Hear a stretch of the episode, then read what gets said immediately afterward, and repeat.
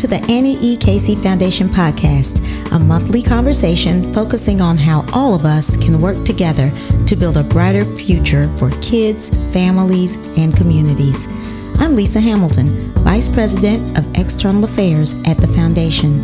I'm delighted to be your host, and I'm so glad you've joined us for a hopefully inspiring and interesting conversation today. The Casey Foundation is focused on giving kids what they need: strong families, vibrant communities, and financial stability. In these efforts, the Foundation is fortunate to work with innovators who develop, test, and implement solutions to help kids thrive. Each month, we'll bring you an in-depth conversation with one of these experts right here on the Casey Foundation podcast. President Johnson launched the war on poverty in the mid nineteen sixties with a set of bold federal policies. By the turn of this century, however, very few political candidates were discussing issues involving poverty or economic mobility, and possible solutions were not part of the national conversation. Yet the Great Recession brought new attention to the ever-growing number of Americans who are struggling to make ends meet. At the end of twenty fifteen, two leading think tanks, the American Enterprise Institute and Brookings Institution, partnered to release an important new report, Opportunity, Responsibility, and Security, a consensus plan for reducing poverty and restoring the American dream. One of the report's lead authors is today's guest, Ron Haskins, a senior fellow at the Brookings Institution. A former White House and congressional advisor on welfare issues, Ron co-directs the Brookings Center on Children and Families and is also a consultant with the Casey Foundation.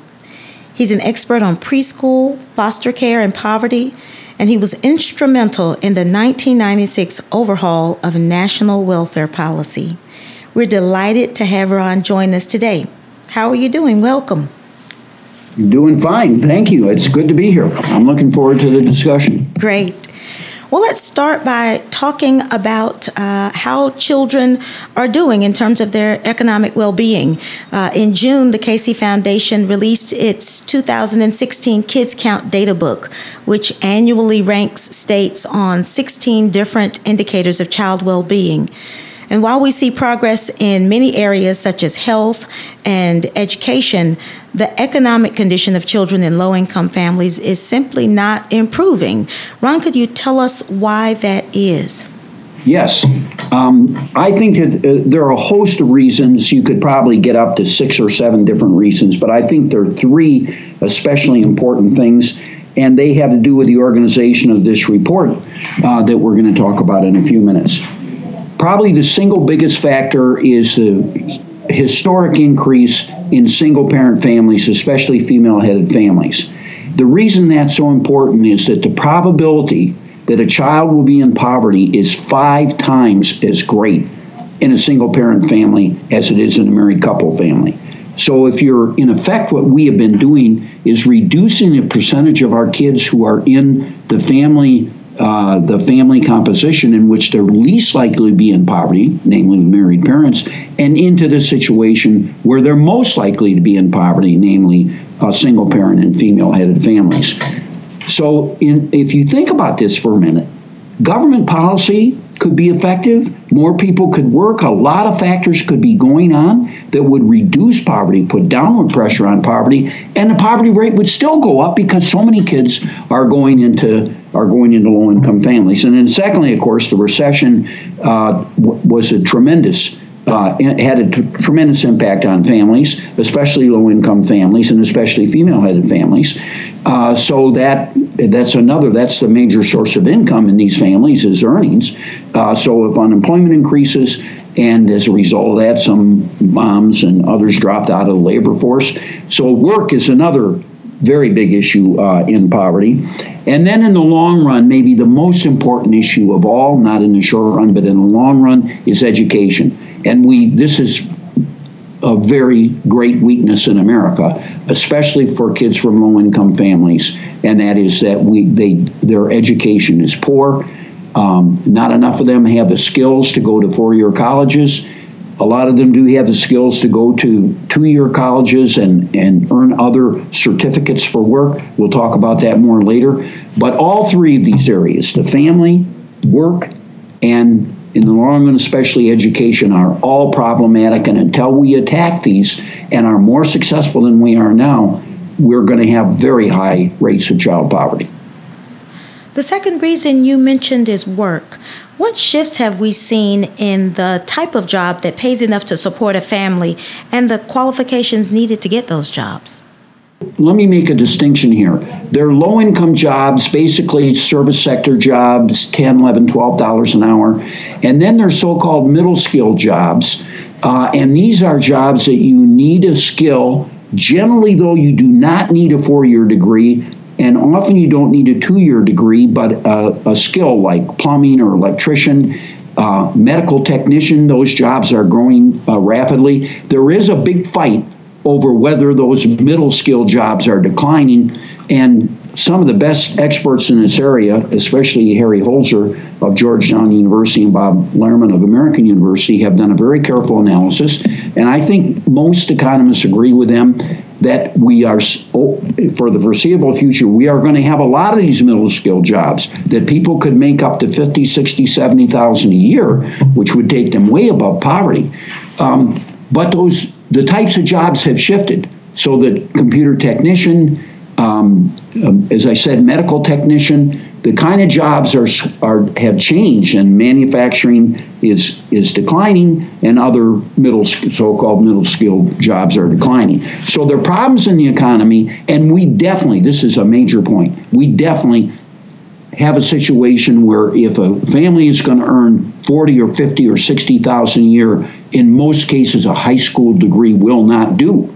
We can get a lot of kids through high school. High school graduation rates have been improving, but they're not necessarily going to get good jobs. And to support a family, even a single-parent family, you need a better job. So this mismatch between the jobs available in the economy and the education that low-income families are getting is a problem.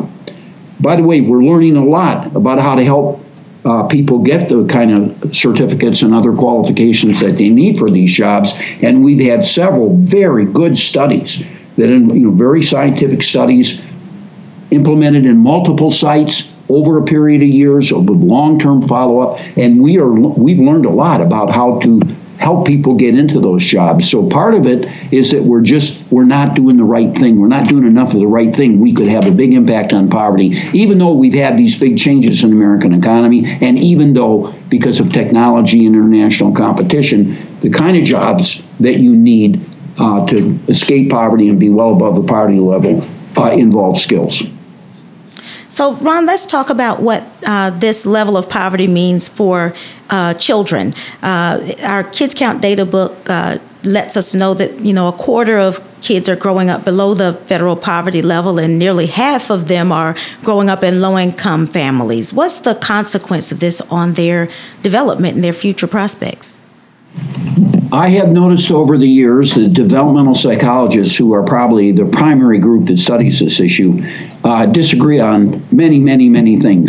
But they do not disagree generally on this issue. They believe that poverty is bad for children. I think almost everybody believes that. If a family is in poverty for six months because they lost a job, or maybe they had a child they didn't expect, you know, various crises that families have to face, that is not too bad. What really hurts is when a kid, two things.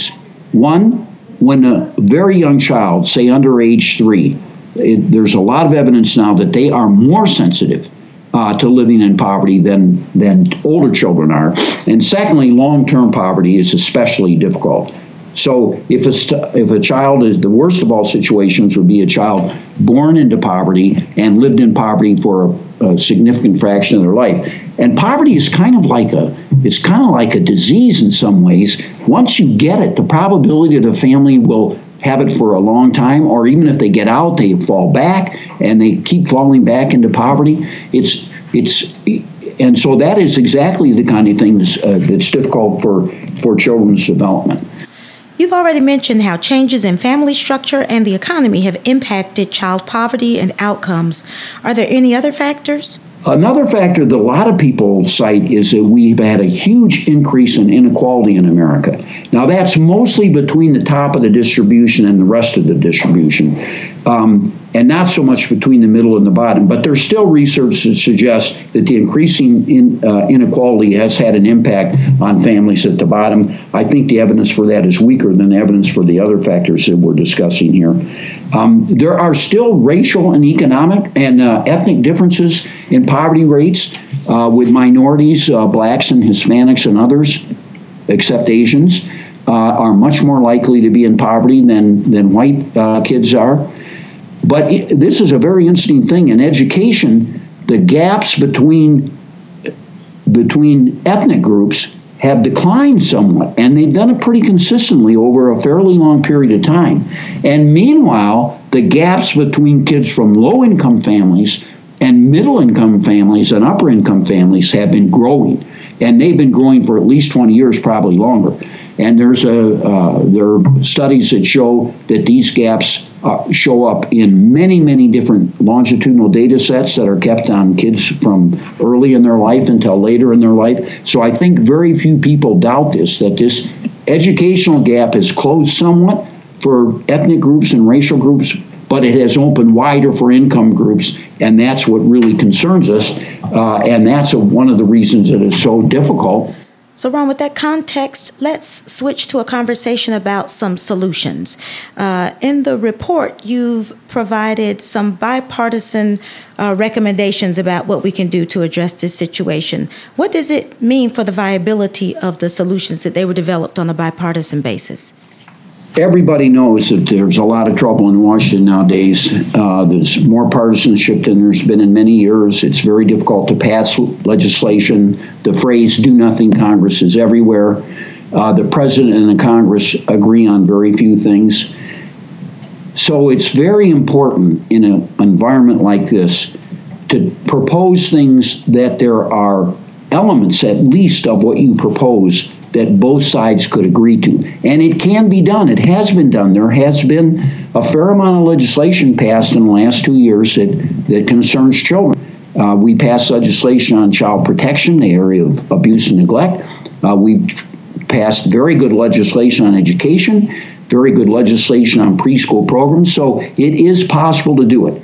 So we had the idea that if we could assemble a group of half progressive slash liberal uh, scholars, many of whom have had experience in government, and half, in this case, eight conservatives that also are noted scholars and many of whom have had experience in government. And if we could, if we could hammer out an agreement that both sides would have to swallow hard on some of the things that the other side wants, but if we could do that, and write a report that was coherent and well-written and fairly short, uh, that we might be able to have an in, impact on the policy process. Now, I've been a part of the policy process for many, many years, both in the Congress and uh, in the White House, and I know how hard it is. I'm not naive, and there was no one in the group that was naive, but we thought, given how partisan the situation is in Washington, it was really worth a try. And, of course, we didn't know if we could actually hammer out agreement, and we did handle out. We met five times for a day each time in New York and Washington. There were sixteen members of the group. The attendance was terrific, wonderful discussions. As we got down toward the end, it was, you know, we had we had some fairly pointed sessions. But we did hammer on an agreement. So, for example, the left does not particularly like to talk about marriage as one of the causes of poverty and a lack of mobility in the U S, and they agreed to do it. Where there are several stipulations involved, we have to emphasize that stability is probably the most cru- crucial element, and you could have stability without having a two-parent family, uh, especially if you had cohabitation, but Um, we agreed to that. And on the other side, conservatives agreed to minimum wage, which is probably the issue that the conservatives are most united against. So both sides had to give. So our thought was that when we published the report, and we emphasized this, that Congress uh, Congress should be able to look at that report and say, well, here's something I don't like, but here's something I do. And we thought that that would advance the debate and show that it could be done. Well, great. Well, let's talk about some of those recommendations. You framed the report around three core topics: family, work, and education. So let's talk about each and understand some of the solutions that the working group put forward. So first, in the area of family. So in each of these three areas, we had four major recommendations and then some quite specific things in case Congress actually decided to adopt some of these. The people who have drafted the legislation want to have some hints about uh, specifically what we want. So in the area of family, the four recommendations are that we should promote marriage and stability in the children's living arrangement. Um, secondly, that we should have responsible childbearing, which means that we should have much more use of birth control, and it should especially be available to low-income families. And we've got all kinds of specific ideas in the report about that.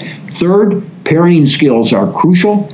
We now have a lot of studies showing that parents and the time they spend with a child and reading to the child and involved in discussions with a child have a big impact on the child's development, not just during Uh, the preschool years, but uh, well into childhood. And we have good studies that show that parents, most parents really would like to improve, and that they can improve, and it has an impact on the children. So it's very promising that we could do more things there. And then finally, there's a huge problem with young men, especially minority young men. And in fact, there are a lot of theories out there that say that a lot of young women, especially minority young women, do not get married. They have babies outside marriage, uh, but they do not get married because they don't have a very good choice set. A lot of the guys are in prison or they're poorly educated. Uh, there are a lot of problems with young men. So we have a whole set of recommendations about things that we could do uh, that would help young men do better in school and be more likely to get employment. And we proposed, one of our biggest proposals was that we would subsidize the earnings of young men to provide a lure to get them uh, into the job market, and that might help improve marriage rates or the stability of cohabitation rates. So what about uh, your recommendations under the uh, category of work? Work is an interesting area, not least because we had a lot of agreement among the members of our of our working group on this area. Uh, I'm going to mention three of the specific, of the recommendations that we made. One is to expand opportunities uh, for the disadvantaged by improving their skills. And this is an area that I think is uh, uh, very hot right now out in the countryside. Uh, there are a lot of states and a lot of localities that are trying to uh, to incorporate training, both during the public school years and following, and training, this is the key, for jobs that are available in the local economy um, and do not require a four-year degree. So sometimes it's some, it could be an internship, uh, it, it could be some sort of uh, training program that leads to a certificate, but the key is it's not a four-year degree, and even kids who did not necessarily shine in high school could do well uh, in uh, expanding their opportunities in, uh, for skilled training. Uh, the second area is to expand work requirements in federal programs, but here we had a long debate about the current T A N F program, Temporary Assistance for Needy Families, which can throw people off the rolls, can throw single mothers off the rolls if they don't meet the work requirements, and also if they've hit a time limit. And of course, the, the members of our group who were progressive Uh, did not like that. That's something that a lot of progressives don't like. It was it's something they argued against strongly in welfare reform. So we made a compromise that no person could lose benefits because of these kind of work requirements. Uh, and if we expand the work requirements to the food stamp and housing programs, that no person could lose benefits unless they had been offered an actual job. Uh, so that, from the perspective of people on the left, made a lot of sense. They're not against work. They think people should work. They want them to work more, but they don't want anybody thrown off the rolls uh, because they didn't get a job if there's no job available.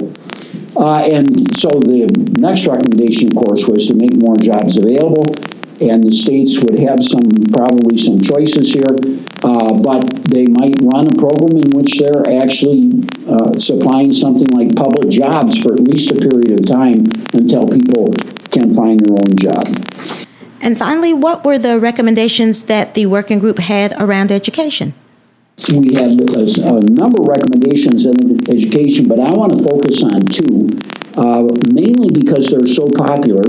The, the, the two areas that we thought really needed, first had a lot of evidence that they work, but then need some serious attention, are public investments in preschool and in post-secondary.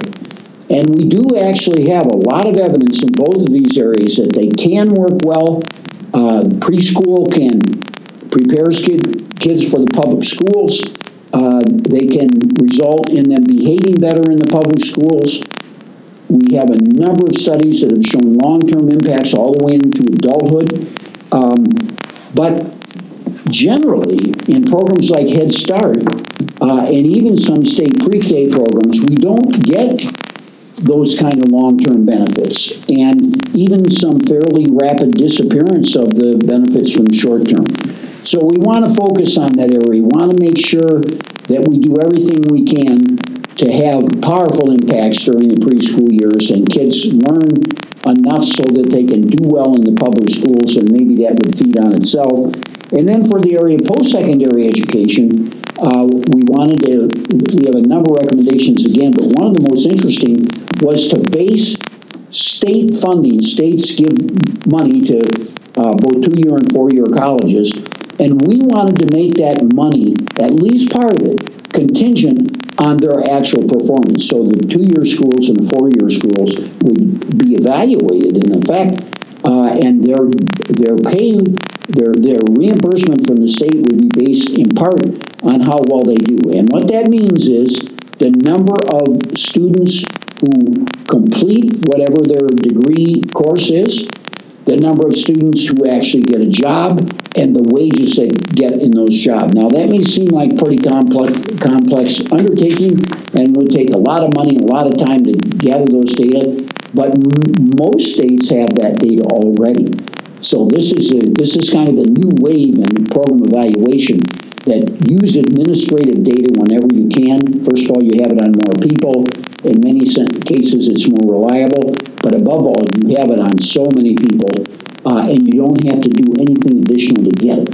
Uh, so we want the states to be able to access that data and use it to evaluate what happens to their kids. Do they actually finish?